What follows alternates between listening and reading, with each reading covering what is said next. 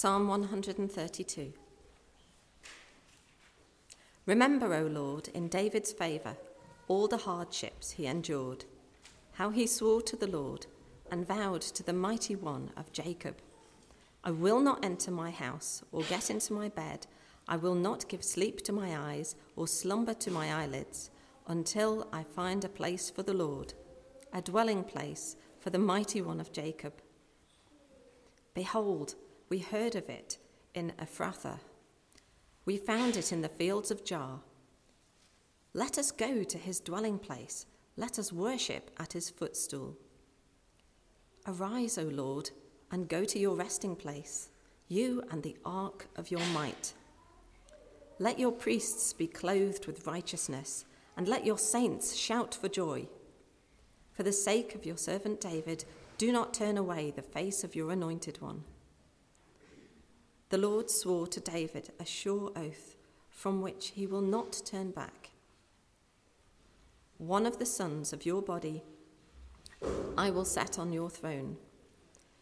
If your sons keep my covenant and my testimonies that I shall teach them, their sons also forever shall sit on your throne. For the Lord has chosen Zion, he has desired it for his dwelling place. This is my resting place forever. Here I will dwell, for I have desired it. I will abundantly bless her provisions. I will satisfy her poor with bread. Her priests I will clothe with salvation, and her saints will shout for joy. There I will make a horn to sprout for David. I have prepared a lamp for my anointed.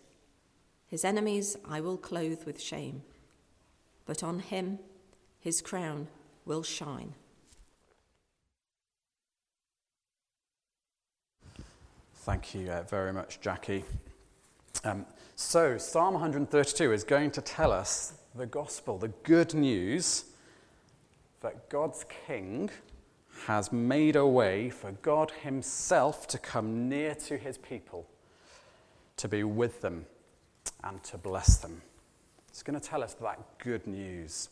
And we're going to think about that gospel with four words. And I need the kids to help me here because hidden around the room there are four brown envelopes. And in those brown envelopes, there are a few different things uh, that we might find. So I'd like you to find them. Um, so uh, we found some already. Uh, anywhere around the room, get up out of your seats and have a look. Four brown envelopes. There's one there that Ruben's got. Ruben, you've got one already. You don't need to find the rest. Um, when you've found them, uh, take them back to your seats for now and uh, we'll see what's inside them. So, when you've found an envelope, take it back to your seats. Don't open it just yet, and we'll look at what's in them together. Um, I have to remember where I hid them now. Brilliant. I think we might have got. Well, has, has someone got an envelope with a number one on it? Put your hand up or shout. Yeah, we've got one. Has someone got number two? We've got number two? Yep. Have we got number three? We have, and we've got number four. Brilliant. Okay, we've got them all. Fantastic. So let's find out what is in them one at a time. First of all, then, number one. Who's got number one? Uh, come up, then Esther or Dave. You've got your hand up as well. You can come up if you like. Dave? Thank you, Esther. Well done. So, number one, what is in this, do we think? Let's have a little look. So, uh, in, in, each envelope, there is a word, and there's also a little bit, bit of a clue as to what the word might be. So, before we look at the word, we'll look at the clue. Okay? So, um, shall, I, I, think if I tip, hold your hands out, Esther. Stand up here so everyone can see you, actually. So, okay, hold your hands out and tip. So this is what's in this envelope. Woohoo! Wow. What do you think, Esther? Cool. Yeah. Great. Pick them all up. That is yours to eat and to share. Um, oh, before you go though, I need you to tell me what's, what the word is. So if you grab that out as well, and then hold it up so everyone can see it, and then I'll stick it up for us. So hold it up nice and high want. Okay, that's our word. Okay, thank you, Esther. I'm going to blue tack that up. Take your treats back with you, and uh, we'll put this over on this side, I think. So, our first word is want. What on earth does that mean? Let's see. Um, so, um, the clue for want was chocolate, wasn't it? Because in my book, chocolate is something that we all want. Okay, that's, that is the link, that is the tenuous connection with chocolate and wanting. But we do all, we do all love chocolate, don't we? Who here wants chocolate right now? Yeah, lots of hands up straight away. Um, well, Psalm 132 was originally sung by pilgrims traveling to Jerusalem to celebrate all the different feasts that the Jewish people uh, celebrated. And the one thing that they want is for God to be with them in that place. Have a look at verse, uh, verse 8 um, there. Listen to what they're saying. Arise, O Lord, and go to your resting place, you and the ark of your might. Um, or look down at um, verse 15, uh, uh, why they want God to be in this place. Because there, verse 15, is a place where God will abundantly bless them with provisions. They will be satisfied, like the poor and hungry are satisfied with bread. There will be salvation, there will be joy. And so, in this first word, want, I'm just asking you to reflect on that for yourself. We've already thought about it a little bit. How awesome it is that God would choose to dwell with us, that He would desire that, that He would want that, as we saw in verse uh, 13 and 14 there. There was nothing special about us, there was nothing special about Jerusalem, but God has chosen to be there and to bless there. And we get joy and satisfaction and blessing. So, of all the things that we want in this world, and chocolate is just one silly example, God dwelling with us in a place of blessing like that, of satisfaction, joy, abundance, that should outstrip them all, shouldn't it? It should do, but we acknowledge, I guess, that it isn't always true for us, is it? Um, and the, the fact is, we don't always want God and want His presence and His blessing with us. And perhaps it is so not true for you this morning that you're sat there and, and, and you're listening and reading those words and they just mean nothing to you at all. It's as if your heart is dead to that. Of all the wants in your life, this is not one of them. God Himself is boring to you, perhaps. You're itching to get your phone out and find some entertainment on there, or looking forward to whatever the rest of the day holds. And, and the idea of rejoicing in the fact that God wants to be amongst his people and blessing them to satisfy us, well, your heart rate doesn't even flicker at the thought of it. Well, if that's you this morning, and if we're all honest, there is some of that in all of us, isn't there? It's important to hear that, as wrong as that is, as wicked as it is, to be disinterested in God your disinterest in him is no match for God's interest in you. His love for you, his desire to come near to you, to all of us, comes first. He is not put off by your boredness. And so you might well find that your life is one where he continues to pursue you and nudge you to come back to him. One of the ways he often does that is by making us realize that none of those other things that we do want more than him will actually satisfy us. They will all fail us one way or another, but God will not. So if you reflect on the word want there and think, do I really want God to be with me? And it doesn't mean too much to you. It is not too late. It is never too late in this life to turn to Him and say, Wow, thank you, and, and help me to want you more. So that's a place to start. Want do we actually want God to be with us or not? And remember that He wants you more than you want Him, which is good news for us who fight for faith, isn't it? But let's move on. Word number two. Who has got word number two? Josh Critchley. Excellent, good work. What do you think might be in here, Josh? Give it a shake. Any ideas? No. No? I don't blame you. There's no, there's no real clue in that, but let's have a little look. So, here is, hold your hands out. Here is number two. Catch, catch, both hands, both hands, both hands. There we are. Wow. Okay, there's some chocolate again because it would be disappointing if there wasn't. There's a bit more. But there's not just chocolate. Josh, what else is there in envelope number two? Glasses. there are some glasses. Hold them up so everyone can see. Some glasses. What word might that be for us? Any ideas? Let's have a little look. Okay, so you get the paper out and hold it up so everyone can see it. I'll take the glasses off you. Hold it up so everyone can see it. What's it say? Watch. It does say watch. Brilliant. Okay, watch. So connection, glasses, watch. You see things with glasses, yeah? Get it? Fantastic. Thank you. You can sit down. You can sit down, Josh. Just to be clear, because uh, sometimes my mind works in an unusual way. Um, so, watching. Oh, actually, we're going to do number three as well at the same time. Who's got number three? Who's got number three? I think that was Reuben. Number three. So we're going to do number two and three together. So let's open it up, Reuben, and see what's in there. I'm not going to tip this upside down and make you catch it because Elspeth would be very, very worried because there's one of her favourite possessions in here, which is that. Okay, what, what is it, do you think? It is a laptop, yeah. Okay, and what else is there? Hold your hands out. Yes, obviously there's some chocolate. You can have that as well. So, a laptop. What word would a laptop mean? I'll give you a clue. It begins with W because that's the theme. Any ideas? Any, any ideas from the floor? Windows. Oh, didn't think of that one. Not Windows. Work. Moss. Well done. Work. Brilliant. Work. Thanks, you, Ruben. Pop that down there and uh, go and grab your seat again. Well Moss. So we've got watching and working. What on earth is that about? Well, let's find out. Um, we are going to spend um, more time thinking about watching because that, I think, is the the kind of heart of uh, this psalm. And we're not going to spend much time on work or on the last word, which we'll find out about later. So let's start thinking about watch. What has that got to do with Psalm 132? Well, how do we get what we want?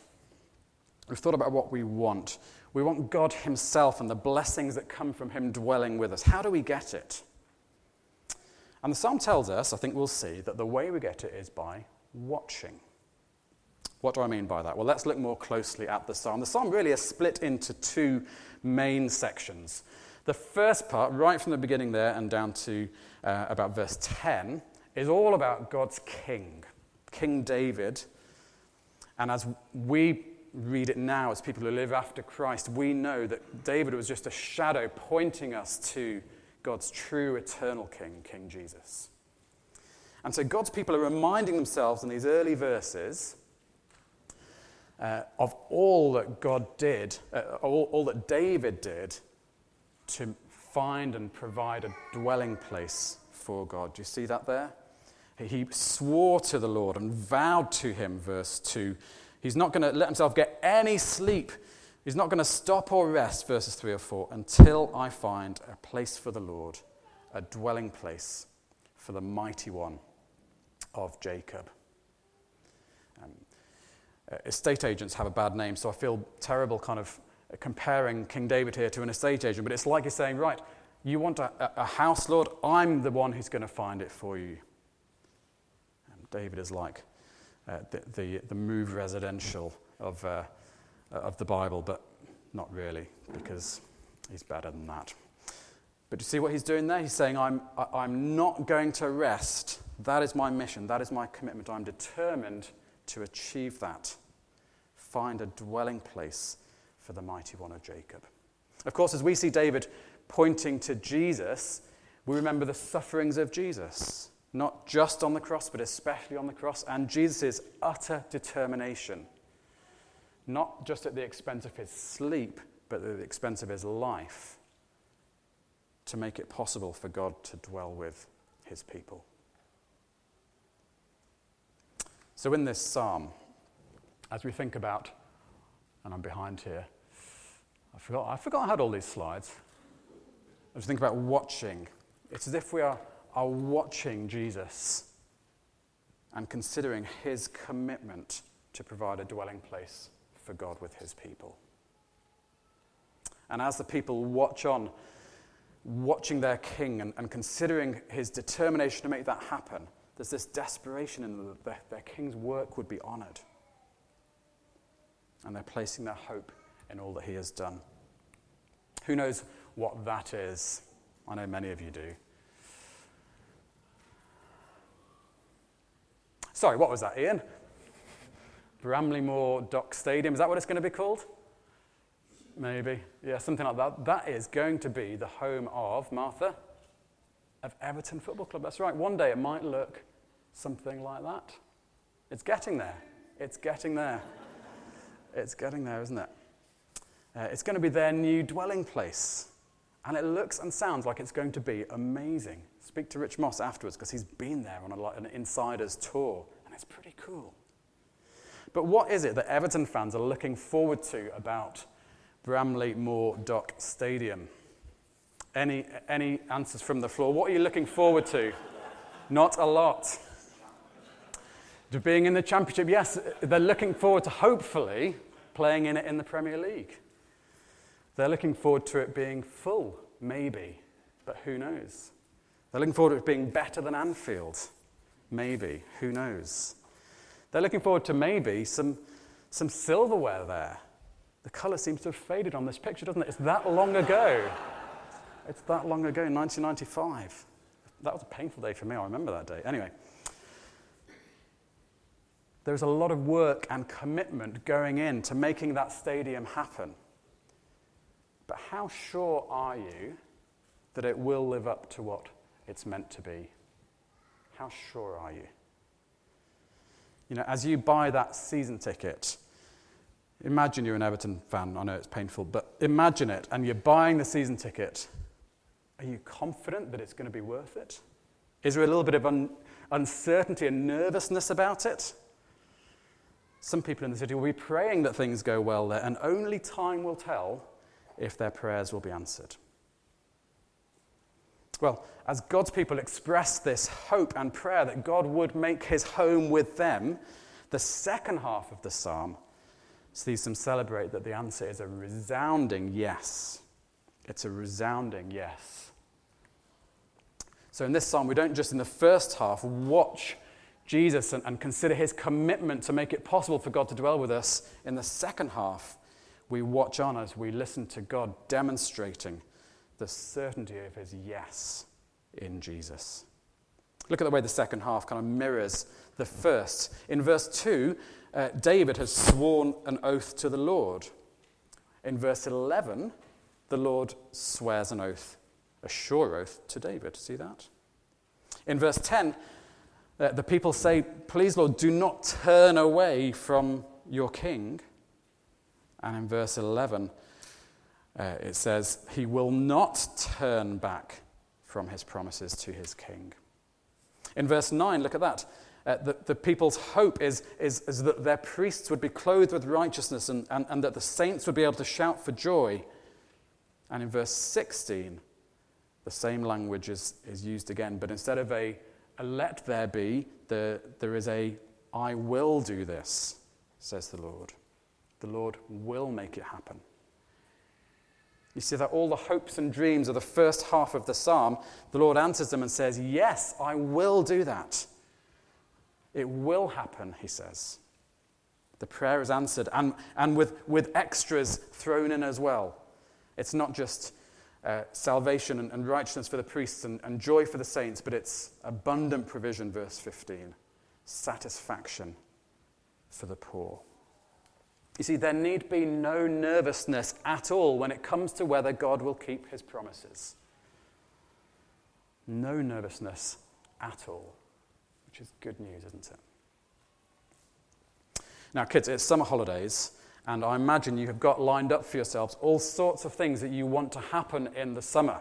Does anyone want to, to tell us some things that they've asked their parents for for the summer, something you'd like to do or a place you'd like to go? Tom? You would like to go to Alton Towers. And what did, what did your mum and dad say when you said, Mum, Dad, please can we go to Alton Towers? What did they say, Tom? I can see what Naomi said because she's doing a little hand gesture down here. Yeah. Do you know what? Elspeth in our family, she is a little bit obsessed with going to Ninja Warriors, isn't she? Imagine that, wanting to go to Ninja Warriors. And she asks us, and she asks us, and she asks us again. And what do you think we say?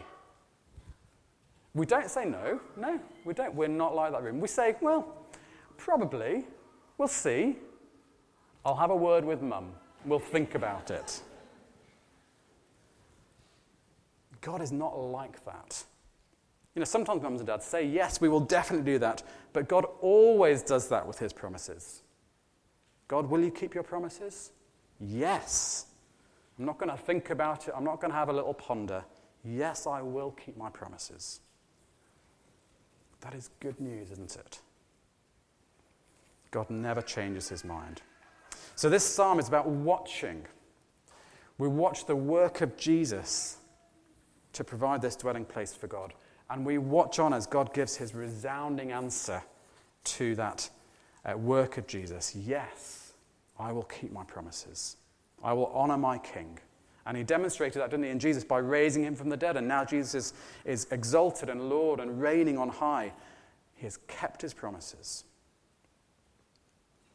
Guys, watching is in many ways the essence of being a Christian.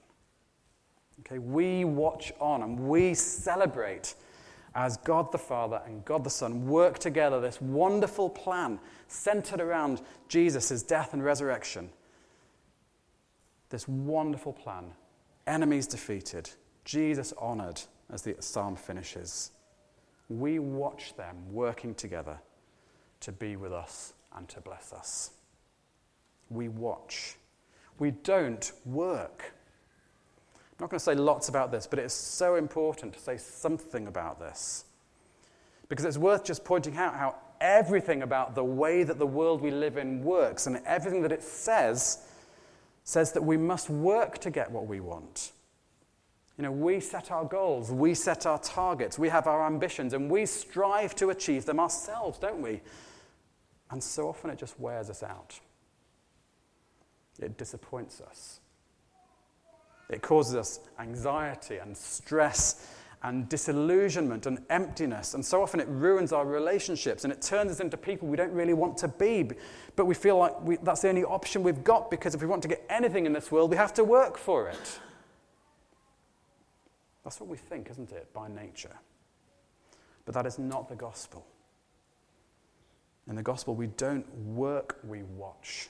We watch the beautiful relationship of the Son's work and the Father's response to that work, saying, Yes. And we rejoice in that. And so we need one final word. Who's got envelope number four? Tom. I feel like you could have just done everything this morning, Tom. Thank you. Brilliant. So, can we open it? I have to remember what's in this one. Um, yeah, we can tip this one. Okay, so let's open it and uh, see what's inside. Okay, there we go. What's it going to be? Yes, more chocolate. There we are. Um, but more importantly, I couldn't think of an object for this, so I've just got a picture. Can you take that one out, Tom, and show it to us all? Um, so hold it up high so everyone can see it. So, what W word might that picture of two hands symbolize, do you think? What do you think? Any ideas? Any ideas, Tom? A W word? No? Reuben? Worship. Well done, Reuben. Fantastic. Worship. That is the word to think of as we finish. Uh, so let me stick this one up. There we go. Thanks, Tom. You can grab a seat again. That's great. Um, so it's difficult to find a picture or an object that demonstrates worship. But the Bible does talk about lifting your hands in worship, which you are very welcome to do, by the way, here when we sing and when we pray. But really, it's just a symbol of giving praise and honor to God, isn't it? The hands point to Him rather than to us. And worship is the response in this psalm to all of this. I don't know if you noticed in the psalm, but there is only one thing that the pilgrims actually do it's there in verse 7. They hear some good news in verse 6, and then they say, verse 7, let us go and let us worship. So maybe the better symbol would have been feet rather than hands. But the point is, they actively take hold of what God has done for them by getting up out of their seats, leaving their homes, and doing something about it, going to Jerusalem to enjoy the blessings that God has made for them. And so that's our final brief challenge today. We've considered the amazing thing that God has done, that the Lord and his King have achieved for us. Our task is to grab hold of it, to enjoy what they have achieved, to rest in God's presence, to admire the King's work for us, to worship in response. Worship really is just celebrating that resounding yes of God's promises back to his people, giving them both praise. And so we're going to do that now. We're going to sing, and the music group can come up now. We're going to sing of King Jesus, the one who is crowned with many crowns. And we're going to consider his work and consider the resounding yes that the Lord has given to the work of Jesus. So let's stand and sing, and then we'll pray together after that.